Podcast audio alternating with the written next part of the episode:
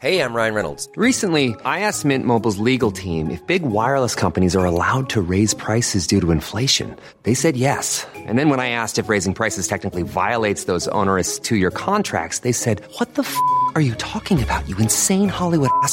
So to recap, we're cutting the price of Mint Unlimited from $30 a month to just $15 a month. Give it a try at mintmobile.com slash switch. $45 upfront for three months plus taxes and fees. Promo for new customers for limited time. Unlimited more than 40 gigabytes per month. Slows. Full terms at mintmobile.com.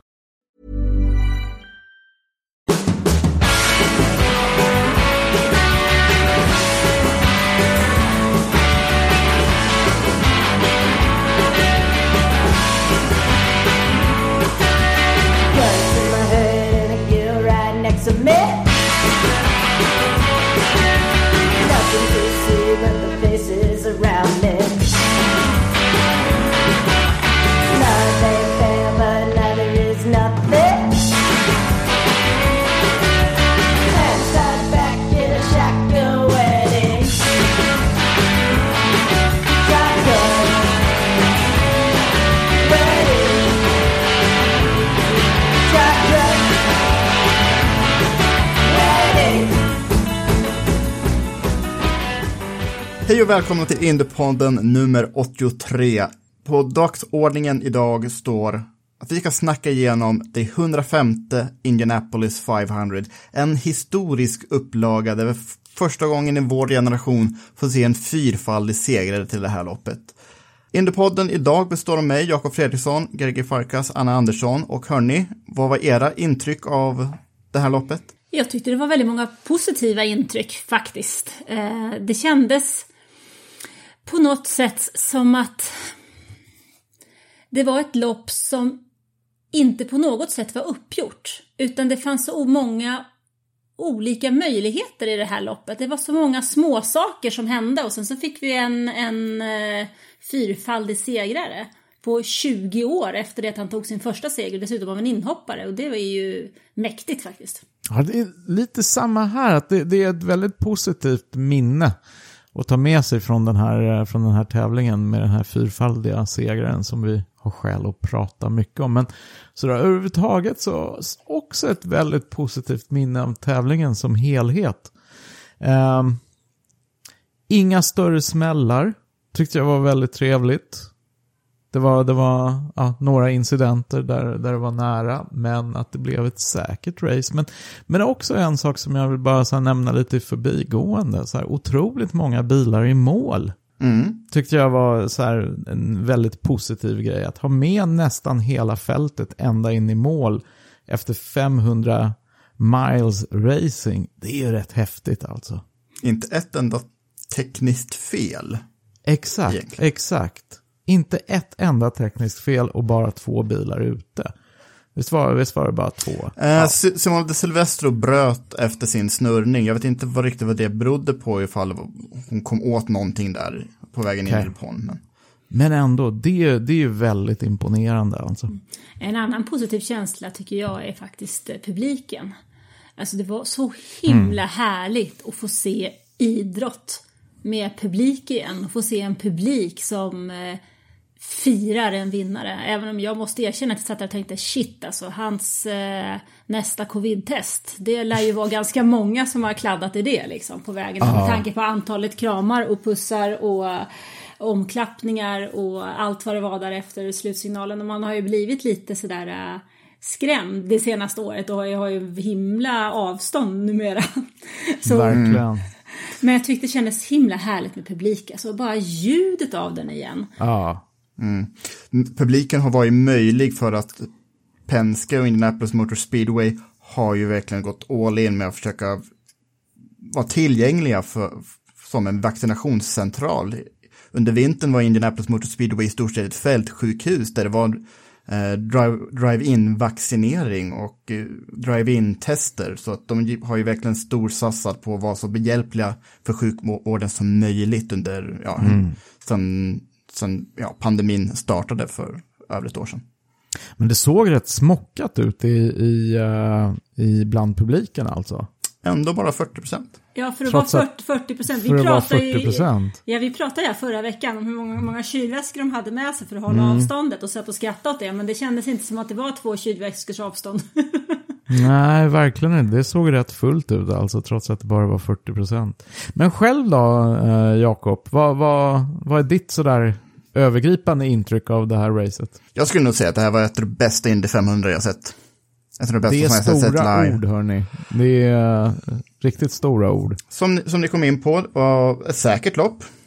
Utan depåincidenter så skulle det här loppet kunna gått utan någon gulflagg överhuvudtaget. Eh, Det var många omkörningar. Det gick att köra om, men det var inte enkelt att köra om. Det var många strategier i omlopp.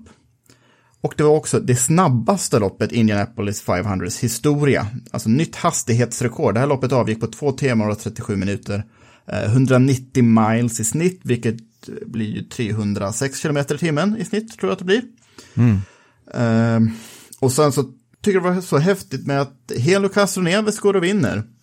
Någon som jag hade avskrivit helt efter att han blev petad från Penske. Han har inte varit i närheten heller av något framskjutna resultat efter att Pe- Penske petade honom från en heltidssits 2017. Och han gör det för ett av fältets minsta stall. Ett av de nyaste stallen också. Så ja, det var bara fantastisk emotionell urladdning från min egen sida i soffan de sista fem varven. Ja, det var riktigt fint med, med Helio. Helios segern. Och visst var det som, du kan rätta mig gärna om jag minns fel, men var det inte så att när, när väl Penske pe, eh, petade Helio Castroneves, då, då, det fanns ju skäl liksom. Han var ju inte med där riktigt lika stark som han hade varit under, under den stora delar av sin karriär. Han har ju hållit på enormt länge, men det är liksom, det var en karriär som hade börjat dala, var det inte så? Ja, han vann ju inte särskilt ofta, men han var jämn. Och han tyckte att han fortfarande kunde. Och det visade han ju sen i IMSA, som jag tror han vann mästerskapet med Penske där, något år. Ehm, men anledningen för att Penske petade honom, det var ju för att han ville downscala stallet från fyra till tre bilar och då hade han ju också Newgarden som precis vunnit mästerskapet. Och sen Will Power och Simon Pagenaud som var i hög form. Då var ju Castroneves den, den äldsta av dem som de fick gå. Men å andra sidan har vi ju sett här, alltså det här med åldern, nu pratade vi också om sist. Åldern och erfarenheten i, i Indy 500, det är så otroligt viktigt och det tycker jag var tydligt här också när han, när han fick häng och när han gjorde den omkörningen som han gjorde. Det kändes ju som att han, han visste precis vad han skulle göra. Eh, På ett sätt som, som eh, de, eh, var det väl Eh, Palou i det här fallet och som försökte och försökte men eh, det var någonting annat, någonting någon kunskap som satt där i hjärtat efter de här eh, 20 åren i, i eh, Penske som gjorde att han visste precis vad han skulle göra i precis rätt tillfälle och det tycker jag är häftigt att se. Mm. För Palou låg ju väldigt bra till. Egentligen så låg han ju perfekt till tills det var dags för, för det slutliga avgörandet. Jag, jag trodde nog någonstans att Palou hade det här. Men han var ju inte perfekt placerad när det väl liksom blev dags, att, dags för det sista. Sätta dit den. Det såg lite ut som att Palous bil var lite tyngre i luften. Det var enklare för Castroneves att köra om och sen hålla en liten lucka. Jag tror det var svårare för Palou att köra om.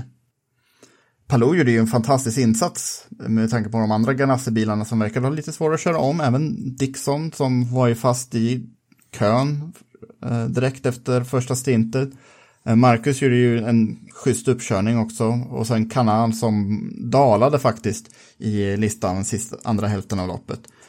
Eh, och sen så bakom Palou var ju Pat O'Ward som erkände sen att vi hade inte farten. Bilen var för tung i luften och det har ju sett liksom under träningen också att McLaren SB har ju varit lite konservativa med inställningarna. Den som såg ut att vara riktigt snabb mot slutet var ju Timon Paginot som körde om O'Ward på sista varvet och faktiskt var väldigt nära att köra om Palou också, bara 700 delar efter. Eh, så honom ska nog Helio vara glad över att han inte riktigt kom i fatt. När han, Ja, gjorde- han kanske ska en vara glad lilla- att det liksom inte var tre varv till. Exakt. Det var vad Pagenot sa till Helio också i samband med gratulationerna precis när Helio hade klivit ur bilen. Så, så hörde man i micken hur Pagenot sa I was coming man, I was coming man. så, han hade Ja. nog rätt gott självförtroende där, Pagenot, sista varven och kände nog liksom att här, här fanns det varv. Men, men ja, hade han fått några varv till så kanske. Ja, den här firandet är ju redan legendariskt e- egentligen. Eh, Jag såg lite klipp på Twitter på folk som hade filmat firandet på plats med sina telefoner och det lät ju som en fotbollsmatch. Folk eh, hurrade Helios namn, det var nästan hejaramsor och folk stannade kvar långt efter eh, han hade, han hade druckit mjölken. Eh, och det, det, ba- bara det tog ju 20 minuter efter att han hade parkerat bilen och börjat klättra. För han, han ville ju eh, ja, krama och springa förbi alla. Han fick ju björnkrav av Montoya, Will Power kom fram och var vem tusen är bil nummer 06. Han fick en kyss på pannan av påven, eller ja, Mario Andretti. Just och det. eh, i stort sett hela fältet kom ju förbi och grattade Helio innan han ens hunnit dricka mjölk. Ja, det kändes lite grann som ett sånt här ärevarv efter ett eh, oväntat eh, OS-guld. Ja, pretty much det det, det, det var. Eh, jag, jag hade ju avskrivit Helio inför det här loppet. Hade ni honom i åtankarna? Jag tror inte vi snackade om honom när vi pratade upp segrar senast. Nej, det gjorde vi inte. Eh, jag eh, måste erkänna att jag tittade på honom och konstaterade att där ligger han på tredje, tredje startled in till Marcus. Det ser ju bra ut. Ja, vi får se vad det kan ge liksom. Men eh, jag hade honom absolut inte som eh, tippad vinnare. Nej, min eh, tippade vinnare försvann ju till påstopp redan i början. Nej, det har, nej jag, jag håller med. Han fanns ju definitivt inte på min kortlista över, över möjliga vinnare. Och det är lite för att det här är ett så litet stall han kör för. Så att man, man kanske inte... Man tänker inte riktigt på dem som, eh, som eh, tillhörande den absoluta toppen. Men, eh, men här visar de ju... De illustrerar ju vackert det vi pratade om i avsnittet senast när vi snackade upp inför Indy 500. Att det är så otroligt svårförutsägbart. Det beror lite på åt vilket håll det studsar just den, den dagen det ska avgöras. Så det, det här blev ju en rätt snygg illustration av exakt hur oförutsägbart det kan vara. Och ja, bollen studsade deras väg och, och det blev det här pyttestallet som tog hem det. Och det tycker jag är otroligt häftigt. Och det är det. Och sen en annan sak som säger där också, eh, att det blir det här oförutsedda. Och det är det som på något sätt är så himla roligt och det är det som är racing. Alltså, eh, när vi nu har ett sånt här race i Indycar som är så speciellt, som är så klassiskt, som man laddar upp så himlans länge för och som man verkligen längtar efter, så är det ju jätte, jättehärligt när det blir någonting oförutsett och inte en stor gäspning och samma gamla visa som vanligt. Där är det lite tråkigare eh, tycker jag också med Formel 1 att det är ju visst, nu är det någon annan som leder det mästerskapet för första gången någonsin leder väl Verstappen förra VM och för första gången sedan 2013 så leder Red Bull ett eh, konstruktörsmästerskap och Honda för första gången sedan 90-talet. Men det är ändå så att där har vi fått kämpa i jättemånga år för att ha ett mästerskap eh, mellan två gubbar. Och att det skulle vara, plötsligt vara liksom en George Russell som kör in i det mest, som segrar i det mest hypade racet. Det finns ju knappt liksom. Nej. Så det är ju härligt att det blir i det racet också. Så att det inte blir som, ja men tänker eh, Gasly förra året, Monza exempelvis. Ja men exakt, jag håller med och det, det är precis, jag tror att sport behöver liksom den komponenten av oförutsägbarhet för att det ska nå liksom den absoluta, absoluta höjden av, av underhållningsvärde på något sätt. Mm. Och eh, ändå så Helios seger är absolut inte en turseger. Han och Palou var de enda i hela fältet som höll sig i topp 10 precis hela loppet. Jag kollar på var de var var tionde varv och då var alltid topp 10. Ingen annan i fältet var i närheten. Det var ju många som var uppe och ledde. Flest varv ledde Conor Daly.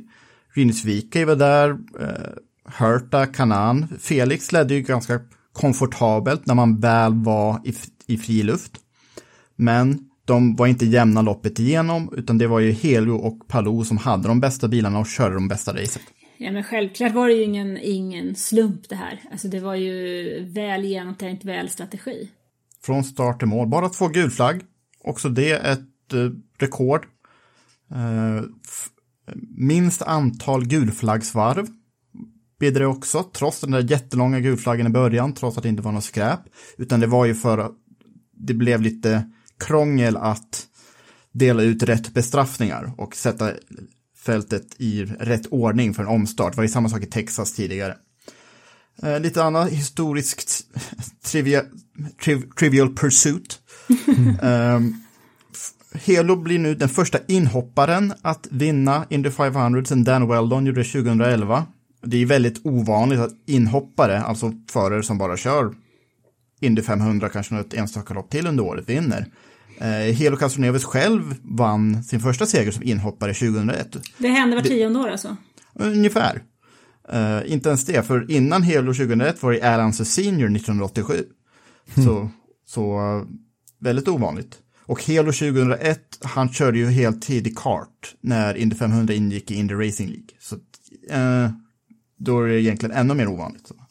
Och uh, Helo Castroneves är den fjärde äldsta att vinna Indy 500 efter Al, Al och Bobby Anser och Emerson Fittipaldi. Och på tal om Fittipaldi, brasilianare, Eh, Helio, Fittipaldi och Canan är de brasilianare som har, och Gille Ferran är de brasilianare som vunnit Indy 500.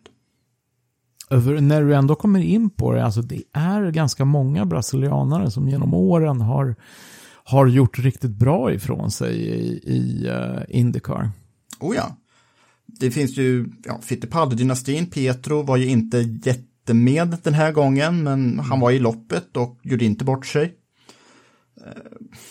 Mauricio Gugelmin var ju Indycar, ska vi inte glömma, Roberto Moreno, Cristiano Domata vann ett mästerskap innan han kör, körde Formel 1. Eh, Raúl Bussell och sen så finns det ju ett dussintal andra som mm. inte gjort jättebra ifrån sig, men det, Bras Brasilien och Indycar är ju synonymt nästan. Eller hur, det hör väldigt starkt ihop. Men många av de här namnen har ju varit i F1 och gjort mer eller mindre bra ifrån sig. Men mm. Men det är ju rätt intressant att de har haft eh, under, under så många år har haft en sån stark närvaro i, i Indycar. Mm. Det är väl inte så konstigt egentligen med tanke på den geografiska placeringen heller. Egentligen. Och det i Brasilien är ju ett racingland. Det får man mm. faktiskt inte glömma bort. Och Nej. F1 har ju inte så jättemånga platser heller. Så att uh, Indycar är ju ett uh, mer än utmärkt substitut. Till och med självaste Senna var väl och testade. Ja, exakt. När eh, Emerson körde Penske så bjöd han in Senna när Senna var eh, lite cynisk kring Formel 1 framtid när det var mycket eh, dri driving aids och han faktiskt förlorade mot Menzel då. Så. Ironiskt Måste ha varit kring 92 va? 92, ja, 93 där omkring. Ja. Precis, när Menzel hade gått över mm. till Indycar så funderade Senna på, på detsamma. Blev det tyvärr inte så för det hade varit ju häftigt. Se mm. Senna i Indy 500. Ja. Väldigt viktig figur för, ja, självklart alla brasilianer och flest, flest, flesta racefans också. Eh, andra nationer som gått bra för det här, eh, fransoserna, Simon Paginot. Såg ni honom innan han dök upp där mot slutet? Nej, han kom som en eh, sån här gul undulat, flaxandes i en rekordfart.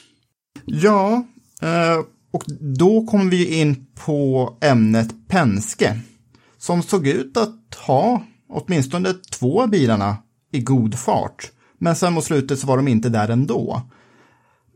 Har, har Penske-stallet kommit in lite i en riktig formsvacka? För tre av fyra är ju ett dåligt resultat. Maj månad har ju varit tufft för dem. Mm. Alltså Power har ju inte varit någonstans överhuvudtaget. Ja. Alltså det är ju en, en, riktig besvikelse får man väl ändå säga. Visst, mm. han, han kvalade in, men, men alltså högre förväntningar måste man ju ha på Will Power, tycker jag i alla fall. Jag hade lite höga förväntningar på Josef Newgarden ungefär halvvägs in i loppet. För han lyckades på något sätt göra en ganska underfundig undercut eh, omkring varv 100 där han vips tog in ungefär tre sekunder på en depåstoppscykel. Men han gjorde ju depåstoppet tio varv tidigare än alla andra. Men då var han ju uppe framför Cotton Hurt och Rinus Wikey som var ju de som hade lett stora delar av loppet fram tills dess. Men sen så försvann han också mot slutet. Så jag tror att eh, de tänkte väldigt kortsiktigt i strategin där och hoppades på fler gulflaggor. Tack och lov blev det inte några fler större olyckor än bara Graham Rahals frånfälle. Men mm, väldigt out of character hela den här mm. maj månad för Penske. Och där kommer du in på, på ett sånt där skede som, som blev ganska, eller det påverkade mycket tror jag. Graham Rahals eh, olycka när de inte fick fast det här däcket som lossnade rätt omgående när han kom ut eh, på banan.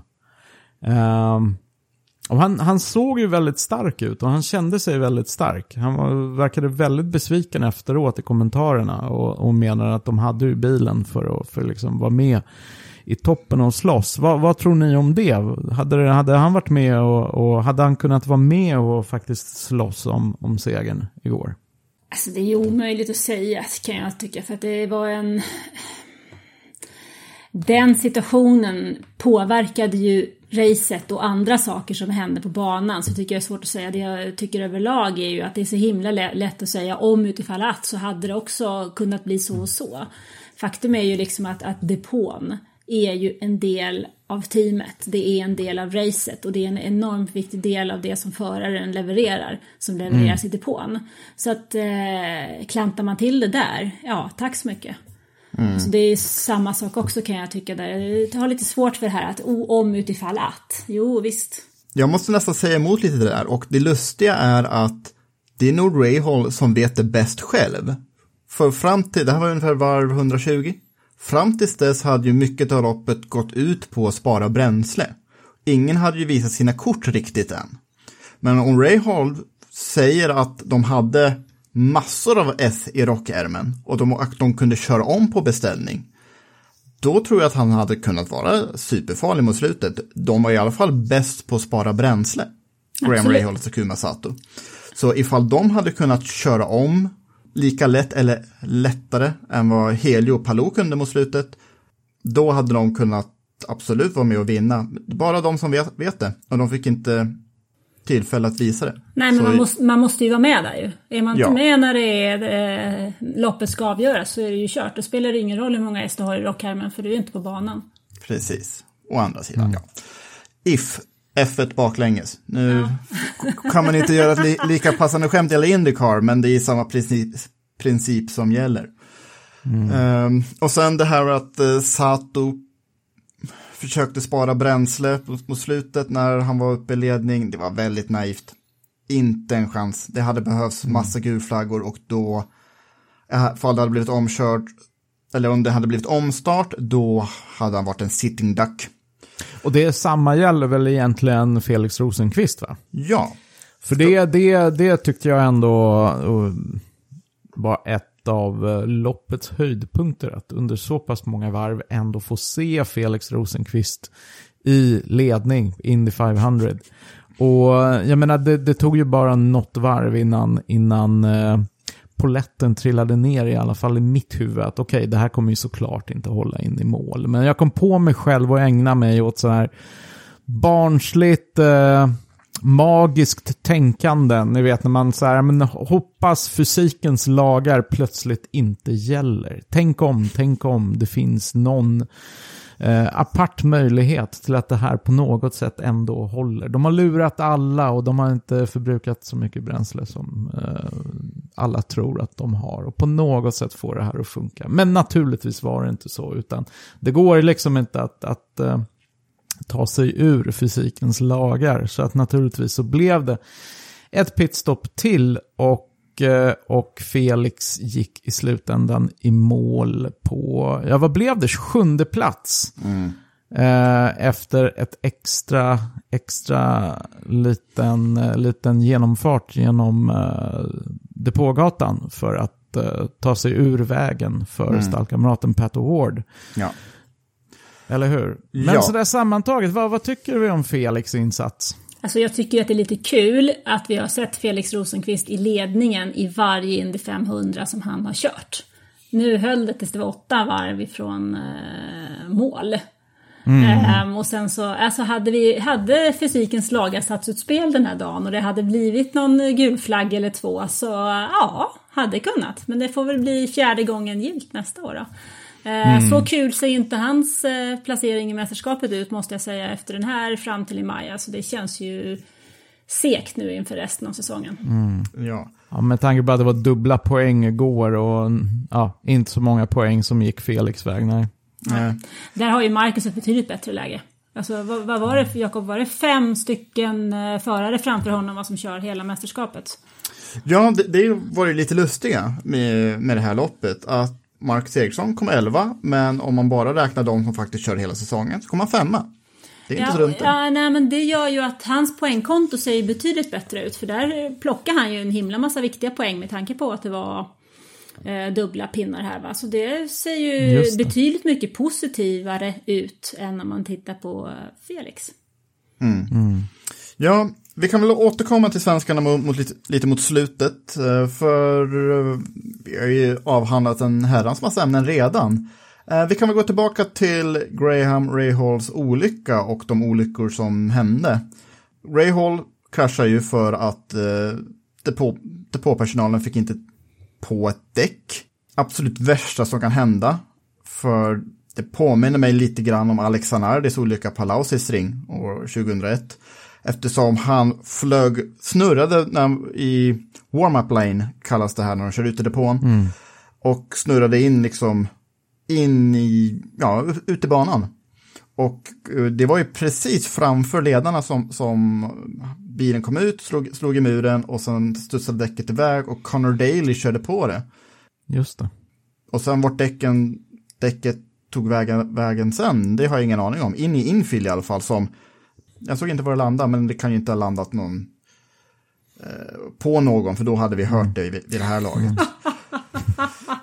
Tack och Det lov. hade, det hade nog inte dröjt så länge när vi hade hört det kan jag säga. Någon hade skrivit det på Twitter tror jag.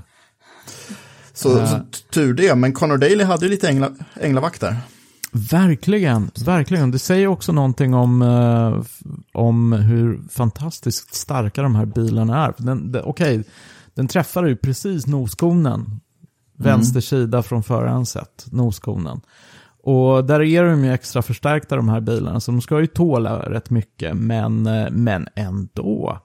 Och han verkade ju kunna fortsätta utan, utan några större problem.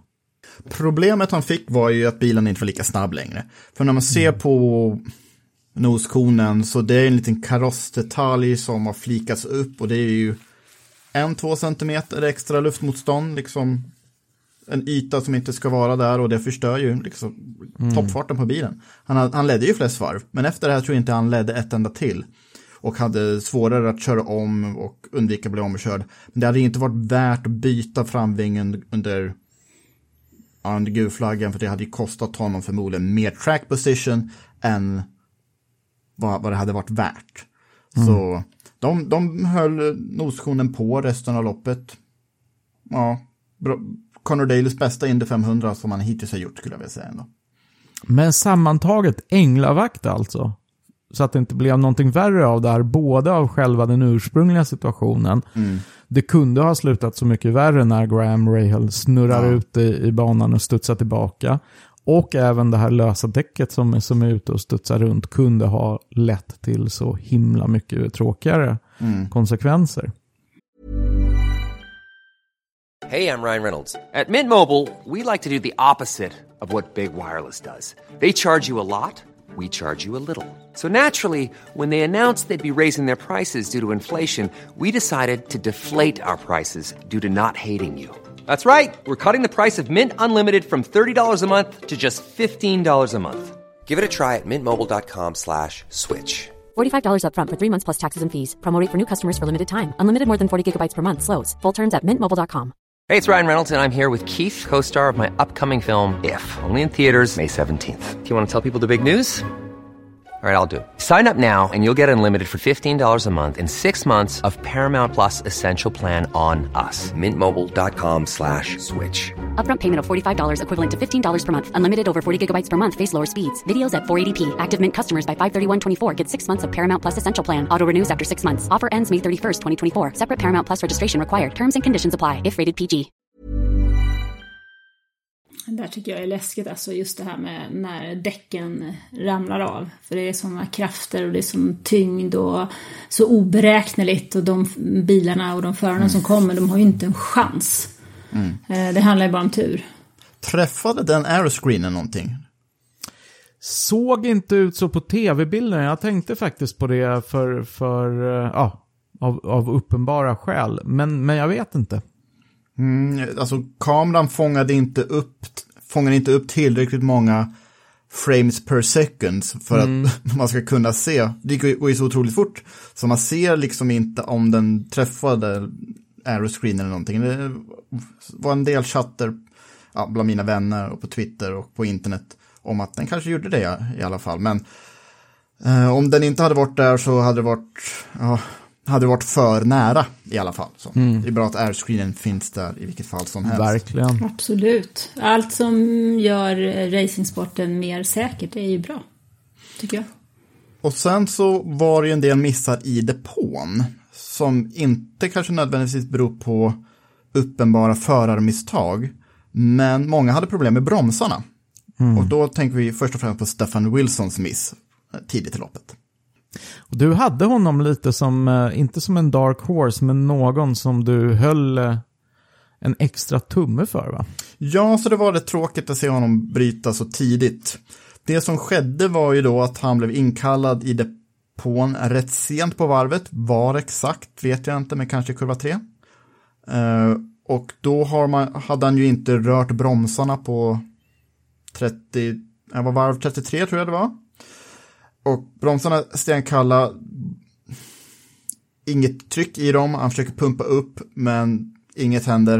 Eh, Broms, eh, bromspedalen går i botten och sen när väl trycket kommer så kommer det bara till bakhjulen och ja, då vänder det runt. Och sen så var ju, hade ju Wilson oturen att det vände runt åt det hållet där muren var som närmast. När eh, Simone de Silvestro gjorde det så gick det lite bättre. Eh, Will Power likaså. Scott McLaughlin hade den mest vanskliga eh, episoden när han sveper in i, om det var Predator Autosports depåbox, men den var ju tom där. Tu, som, Som tur var. Som tur var. Så det var ju depån som alla olyckor hände i det här loppet. Vad det beror på är svårt att säga liksom.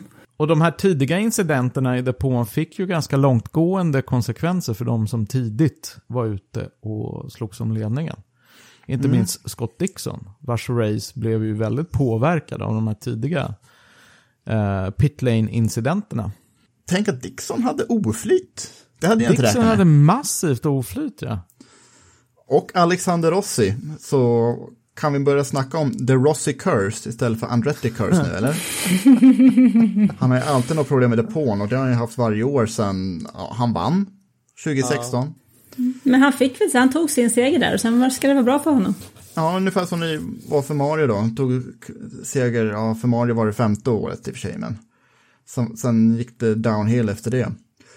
Eh, ja, så de fick ju soppatorsk och eh, körde in i depån för att ja, göra det här stoppet då, som man får göra under stängd depå, men bara för att fylla på. Och straffet i sig blir ju att ja, starta sist, så bara det var ju illa nog. Men både Rossi och, och Dixon då, eh, de fick inte igång motorn efter eh, bränslet hade tagit slut.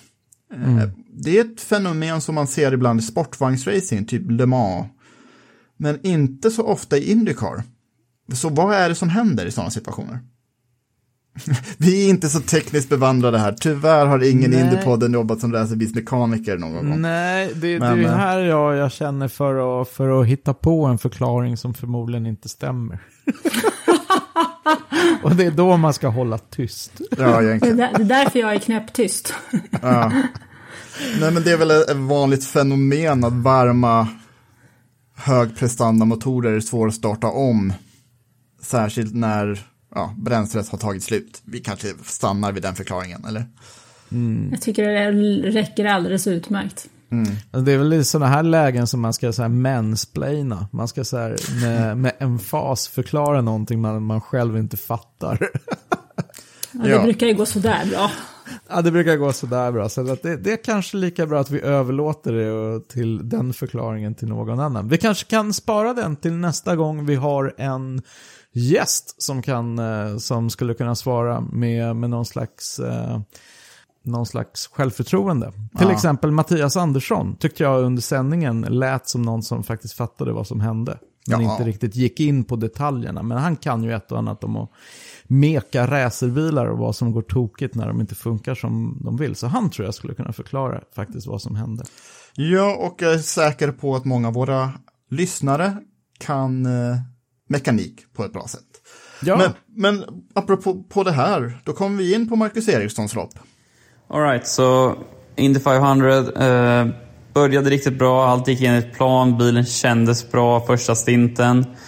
Låg med där på nionde platsen och eh, ja, egentligen kontrollerade min position. Eh, sen precis när jag skulle in i depån för mitt första depåstopp så blir det ju den här kraschen där Stefan Wilson eh, kraschar i depågatan. Och, eh, det blev ju problematiskt för mig i och med att jag var precis på väg in eh, och hade slut på bränsle. Eh, klarade några varv ute på banan eh, bakom säkerhetsbilen men sen var jag tvungen att gå i depå på grund av att jag helt enkelt hade slut på bränsle. Eh, hade jag haft några deciliter till eh, hade jag klarat ett varv till och då hade ju depån öppnat och det nästkommande varvet. Och, eh, jag och flera till, därtill eh, klarade inte det eh, och det blev ju förödande för mitt race. Så istället för att komma ut som topp fem där efter första depåstoppet, jag låg ju precis bakom Palou, eh, min teamkamrat, så kom jag ut, jag tror jag var 29 eller något liknande. I och med att jag fick en bestraffning för att jag var i depån under stängd depå. Eh, och sen fick jag jag ytterligare ett depåstopp för att fylla på bränsle och på med nya däck. Så efter det blev det ju en svår dag. Eh, kriga på, försöka ta sig uppåt. Eh, väldigt svårt att köra om när man ligger läng längre bak i klungan. Och även våran bil var mer inställd för att ligga längre fram i klungan. Då, så våran bil fungerade inte lika bra eh, där bak. Både jag, Kanan och Dixon hade ju problem att ta sig upp genom fältet under racets gång. Eh, jag kände dock att de gångerna när tempot gick upp lite, jag fick lite friare luft, så fanns det ju absolut fart i bilen. Och, eh, det visade ju inte minst Palou under, under hela racet. Då.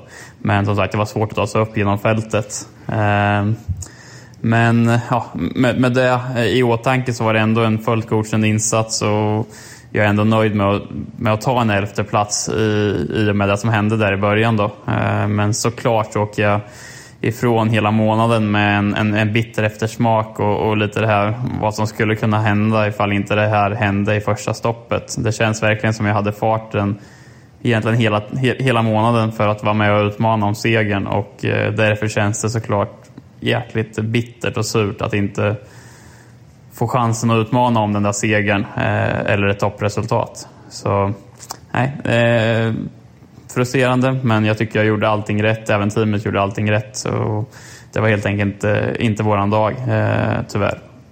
Men det är bara att ta nya tag och försöka igen.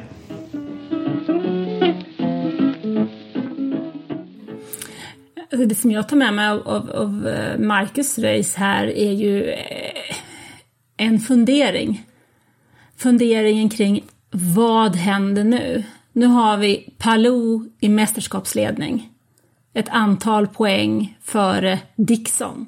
Som normalt sett är en väldigt tydlig etta hos Chip Ganassi Racing. Hur hanterar man då detta när man har två förare från samma team som eh, fightas om den här titeln och vad betyder det för Marcus del som då är trea och blir ganska tydlig trea i det här läget dem emellan och hur går snacket liksom inom teamet och vad kommer de att göra där? Det, det är en sån här känsla som jag tar med mig eh, från det här racet med ganska stora frågetecken runt omkring och vad det, det ska bli lite spännande att se vad vi sitter i augusti när vi diskuterar vidare här och vad som har hänt. Men, men eh, vad tror ni om situationen och vad tror ni, hur tror ni Jag läget tror det är? där är en jättebra fråga. Jag, jag har inte riktigt tänkt på det ur den vinkeln. Men, men jag tror definitivt att du är någonting på spåret där. För att jag tror aldrig man får underskatta teamdynamiken. Inte minst för, från förarnas perspektiv. Och just det där att nu, nu har vi två förare, Palou och, och Dixon, som är så oerhört bra hos Ganassi. Och, och får, får med sig resultaten.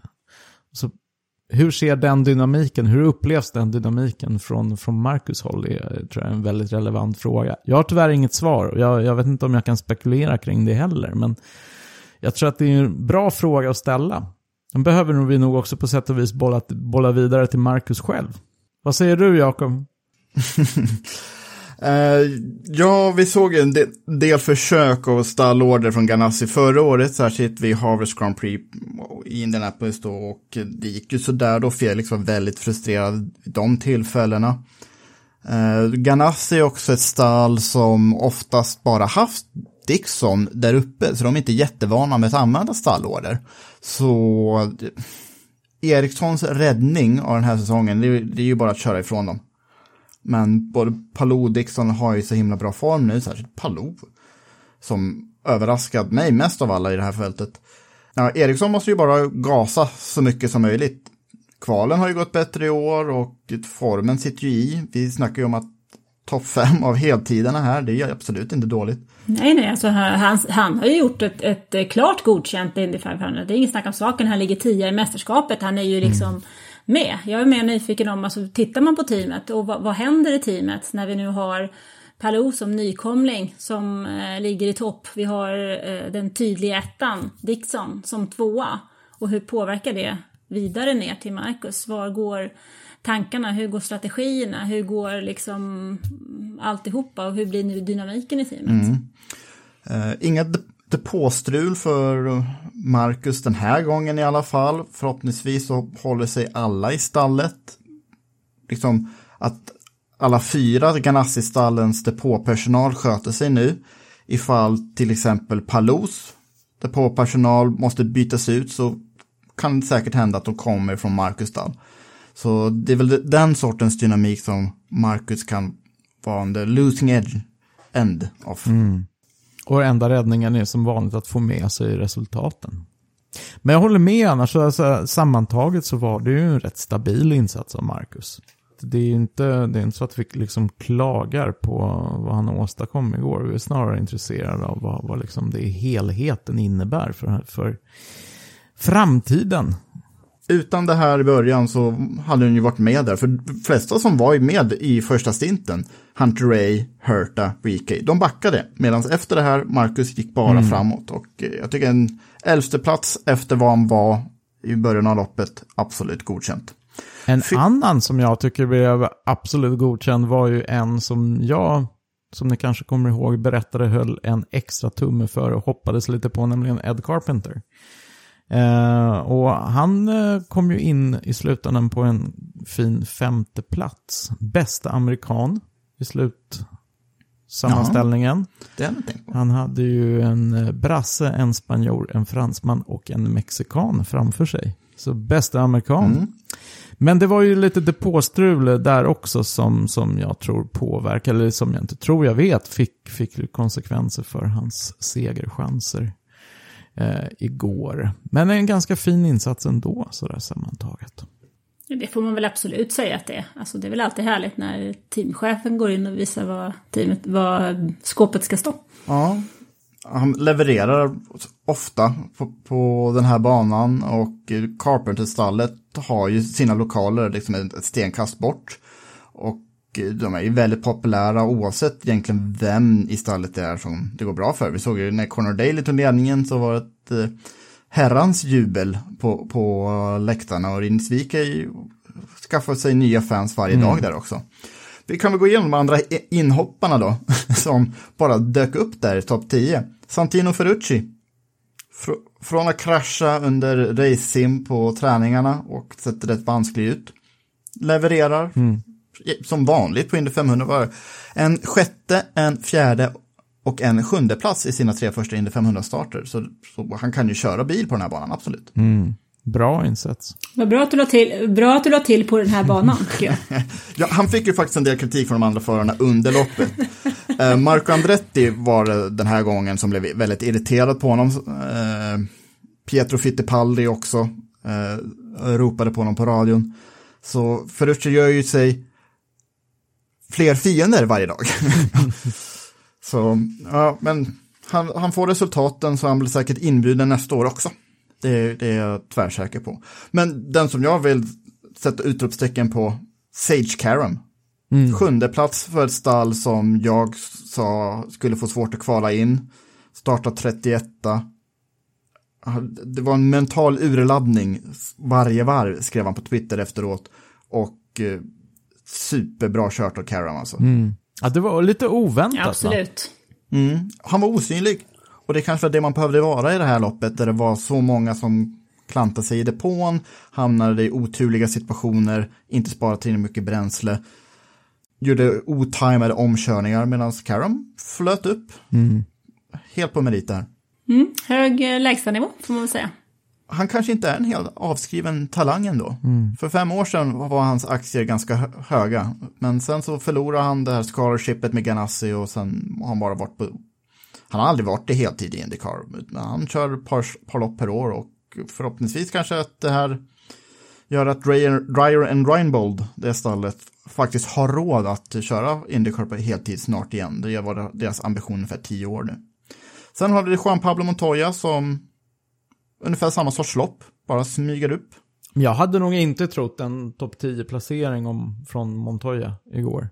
Hans bil såg ju lite mer tungkörd ut än både Pato och Felix, Felix bilar. Men Felix hade ju sina episoder och Pato var ju faktiskt före Montoya Montoya på fjärde plats då. Men absolut godkänt från Montoyas sida. Och sen Tony Kanan på en tionde plats som körde väl faktiskt om Marcus mot slutet. Visst var det så? Det får väl sägas vara godkänt för honom. Han är ju, han har ju inte visat lika stark form som Helio Castroneves har gjort, minst sagt. Och det ingår, då ingår ju också de loppen utanför Indy 500 de senaste sju, åtta åren. Så, nåja, kan han vill nog komma tillbaka och kunna få fira så som Helio gjorde.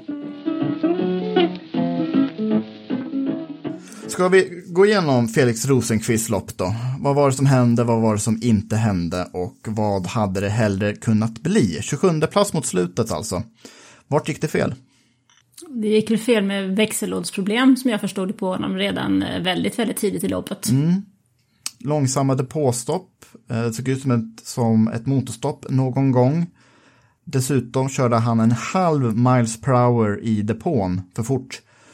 Eh, det är alltså 0,8 km i timmen för fort som man körde på vägen in en gång och fick göra en drive-through och efter det så var det ju hoppas på gul flagg för honom, men det kom ju ingen. Nej. Eh, jag fick ett eh, meddelande sent igår kväll där det stod att ja, bilen var bra i klungan och den var riktigt bra. Men tyvärr så hade jag problem med växellådan och det var väldigt besvärligt. Och så skrev han då att vi chansade efter den här eh, fortkörningen i depån då, så eh, var det svårt och vi chansade på den här gulflaggen som aldrig kom. Och sen fick jag motorstopp i det sista stoppet eftersom jag fortfarande hade stora problem med växellådan. Och det var slutet på den dagen.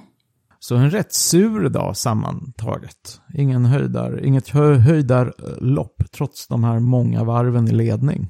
Jag tror han är riktigt besviken faktiskt. Tror jag med. Eh, på eh, racets utveckling. För han hade nog betydligt större förhoppningar. Så där och eh, en 27 plats är ju så att i slutändan så är det ju resultatet som räknas. Och en 27 plats är ju definitivt ingenting att skriva hem om. Och efter en sån här skitinledning, ursäkta språket, men det är det han har haft på den här eh, säsongen. Så hade ju det här varit liksom möjligheten att plocka dubbla pinnar då, då och få avancera lite. Och istället så ligger han kvar där, var plats 20 i mästerskapet. Och det är segt alltså. Speciellt som vi har sagt tidigare att det, det ser ut som att det är på ovalerna, de få ovalerna i kalendern som de har sett ut att vara med liksom. Så att det här var ju en stor chans att plocka lite poäng. Ja, tittar man var kollegorna hamnar då i resultatlistan så är det ju ännu surare. Jag hade varit skitförbannad om jag hade varit eh, Felix i det här läget kan jag säga. Ja, för då har ju Pato Ward på fjärde plats och eh, Montoya på nionde. Långt, långt före. Men fortfarande är det ju så att körningen verkar ju stämma.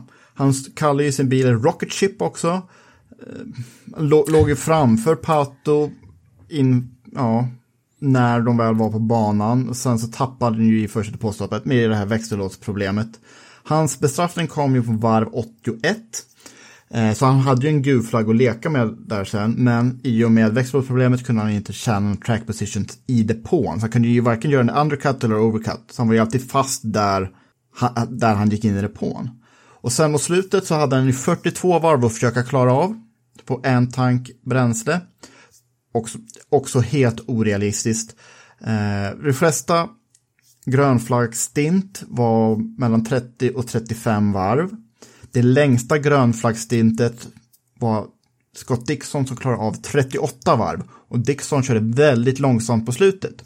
Tänkte ni på det här att eh, helt plötsligt så uppenbarar sig en svärm av bilar framför Helio och Palou med ett och ett halvt varv kvar. Det var ju för mm. att Dixon körde jättelångsamt på banan, höll upp en hel klunga med bilar som hade svårt att köra om. Det var därför de körde liksom tre sekunder långsammare per varv. Så att eh, ja, man måste köra tre sekunder långsammare per varv för att klara av 38 varv istället för 35. Tänk då hur långsamt man måste ha kört för att klara 42 varv. Så helt orealistiskt. Mm, det är som när jag kör här till eh, Malmö på E65 när det är tvåfiligt och enfiligt och det kommer en förbannad ja. traktor liksom som ligger i 30. Ja, det är Gärna farligt. med släp också. Ja, jag vet inte hur många gånger jag blivit extremt irriterad över att traktorer får köra på denna väg när hastighetsbegränsningen är på 100 och de kör i 30. Och dessutom gärna mellan 7 och 9 på morgonen eller mellan 4 och 6 på eftermiddagen. Hände idag igen. Ja. Bitter. ja, oerhört. Fast ska man iväg och hämta ja. någon på någon träning någonstans och så blir man sen igen. Ja, så bitter eftersmak för Felix Rosenqvist. För Felix Rosenqvist då efter det här 105 upplagan av Indianapolis 500. Eh, revanschsugen lär han ju vara definitivt. Vi kan väl gå igenom lite, lite mer trivial pursuit eh, innan vi avrundar för dagen. Eh, snabbaste varv gjorde faktiskt Santino Ferrucci, eh, 227,3 miles per hour på varv 116. Eh, snabbaste ledning var ju Palou som gjorde det på varv 196, 225,9 miles per hour. 35 ledarbyten, det är ganska många. Oj! Eh, och de flesta då självklart und på banan, eftersom vi hade ju bara mm. två gulflaggar. Uh, Gerge, vill du göra äran att gå igenom topp top 11 i det här loppet? Yes. Eh, vi har först ut eh, brasilianaren Helio Castroneves, segrare. Tvåan Alex Palou från Spanien. Trean Simon Pagenot från Frankrike. Fyran Pat Award, Mexiko. Femman den första amerikanen i fältet, Ed Carpenter. Sexa Santino Ferrucci. Sjua Sage Karam. Åtta Rinus Vikej. 9 Juan Pablo Montoya och 10 Tony Kanan. Ja, och så 11 då Mark Eriksson som vi nämnt några gånger nu. Hur ser det ut i mästerskapet då? För det här måste ju skakat om lite i alla fall. För Dixon var ju bara 17 och Newgarden 12 så vilka är det som drar ifrån och tar ifatt? Det pratade vi om här för lite stund sedan ju. Att det, faktiskt, det är ju Alex Palou i ledningen på 248 pinnar. Och sen har vi Scott Dixon 2 212. Pat Award 3 211. Så det är en poäng där. Simon Pagenaud har klivit upp på fjärde plats med 201 poäng. Sen är det Renus VK som femma på 191. Mm. Svenskarna, vad har vi då? Marcus Eriksson på en tionde plats, 138 poäng. Och vi har Felix Rosenqvist ner på en 20 eh, plats, 82 poäng. Bara ett poäng före Romain Grosjean, trots att Grosjean startat tre tävlingar färre än Felix Rosenqvist. Mm. Apropå det Anna kallade en skitstart på säsongen. Det, det svider ju lite när Helo Castroneves har fler poäng än Felix. Exakt. Faktiskt. Men det är fortfarande ett rejält getingbo fram till åttonde mm. plats. Ja, egentligen från Felix position då. Och vi såg ju förra året när Newgarden tog in 100 poäng och sista fem, fem loppen ungefär på Scott Dixon att man kan ju ta in ganska mycket ifall man har flyt ett antal lopp. Och vi har tio race kvar att köra, det får vi inte heller glömma. Ja, precis. Marcus är ju bara 110 poäng efter ledande Palou. Mm eh, som har ändå hyfsat betryggande lucka. Om det hade varit ett lopp kvar skulle jag gärna sitta i Palous kläder just nu. För då har man ju, ja, ett habil lopp bara. Topp 10 position så har man ju vunnit mästerskapet. Men, men, 10 lopp kvar. Eh, vi har ju faktiskt ett break nu nästa, nästa helg. Sen är det double header i Detroit där Marcus kom tvåa senast vi körde där. Så det kommer bli kul med stadsbana igen. Men för att sätta Felix Rosenqvists 20 plats ännu mer lite i ett sammanhang så har han faktiskt bara tre förare, tre heltidare bakom sig i sammandraget. Ed Jones, James Hinchcliffe och Dalton Kellett är de enda som har färre poäng i detta nu än Felix Rosenqvist. Så att vi behöver resultat. Felix behöver få med sig bra resultat framöver. Ja, helst gärna i Detroit redan om eh, ett par veckor. 12-13 Ja. juni så är det dags för två, Mm. två race. Ehm, och vi vet ju alla hur snabbt det kan vända. Exakt. Ja, och ifall ni vill har mer funderingar, vill läsa mer kommentarer, så Anna, du skriver ju en massa om racing också. Ja, absolut. Eh, F1-bloggen på Sportbladet. Där har vi lånat ut faktiskt eh, hela utrymmet till eh, Indy 500 i helgen. Ehm, och nu blir det mer fokus mot eh, Formel 1 och deltävlingen i Baku nästa helg. Just det. In och läs, kära lyssnare. Och sen ska vi slå ett slag för vår eh, tävling på Facebook där man kan vinna en Tyrell P34 från Tico Racing Shop. Eh, alla detaljer kring den tävlingen ser ni på vår Facebook-sida som ju rätt och slätt Indiepodden.